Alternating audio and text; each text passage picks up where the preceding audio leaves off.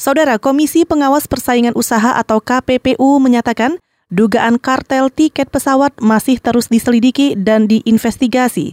Komisioner KPPU Guntur Saragih mengatakan sebelumnya tim investigasi sudah memaparkan hasil penyelidikan awal namun masih belum lengkap sehingga investigator masih harus melanjutkan proses penyelidikan dan mengumpulkan barang bukti. Guntur mengatakan proses penyelidikan perkara dugaan kartel tiket pesawat merupakan inisiatif KPPU. Di KPPU itu sumber perkara itu sesuai dengan undang-undang ada dua. Satu dari laporan masyarakat, yang kedua dari inisiatif KPPU sendiri.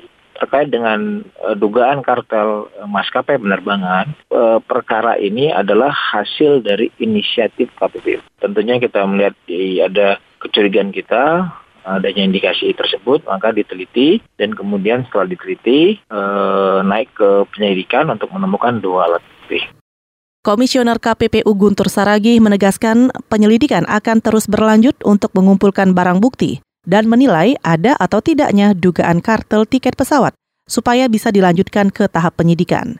Sebelumnya, Komisi Pengawas Persaingan Usaha sudah memanggil Asosiasi Maskapai Nasional atau INAKA Garuda Indonesia, Sriwijaya, Wings Air, Batik Air, Citylink, dan perusahaan agen perjalanan untuk dimintai keterangan terkait penyelidikan dugaan kartel tiket pesawat.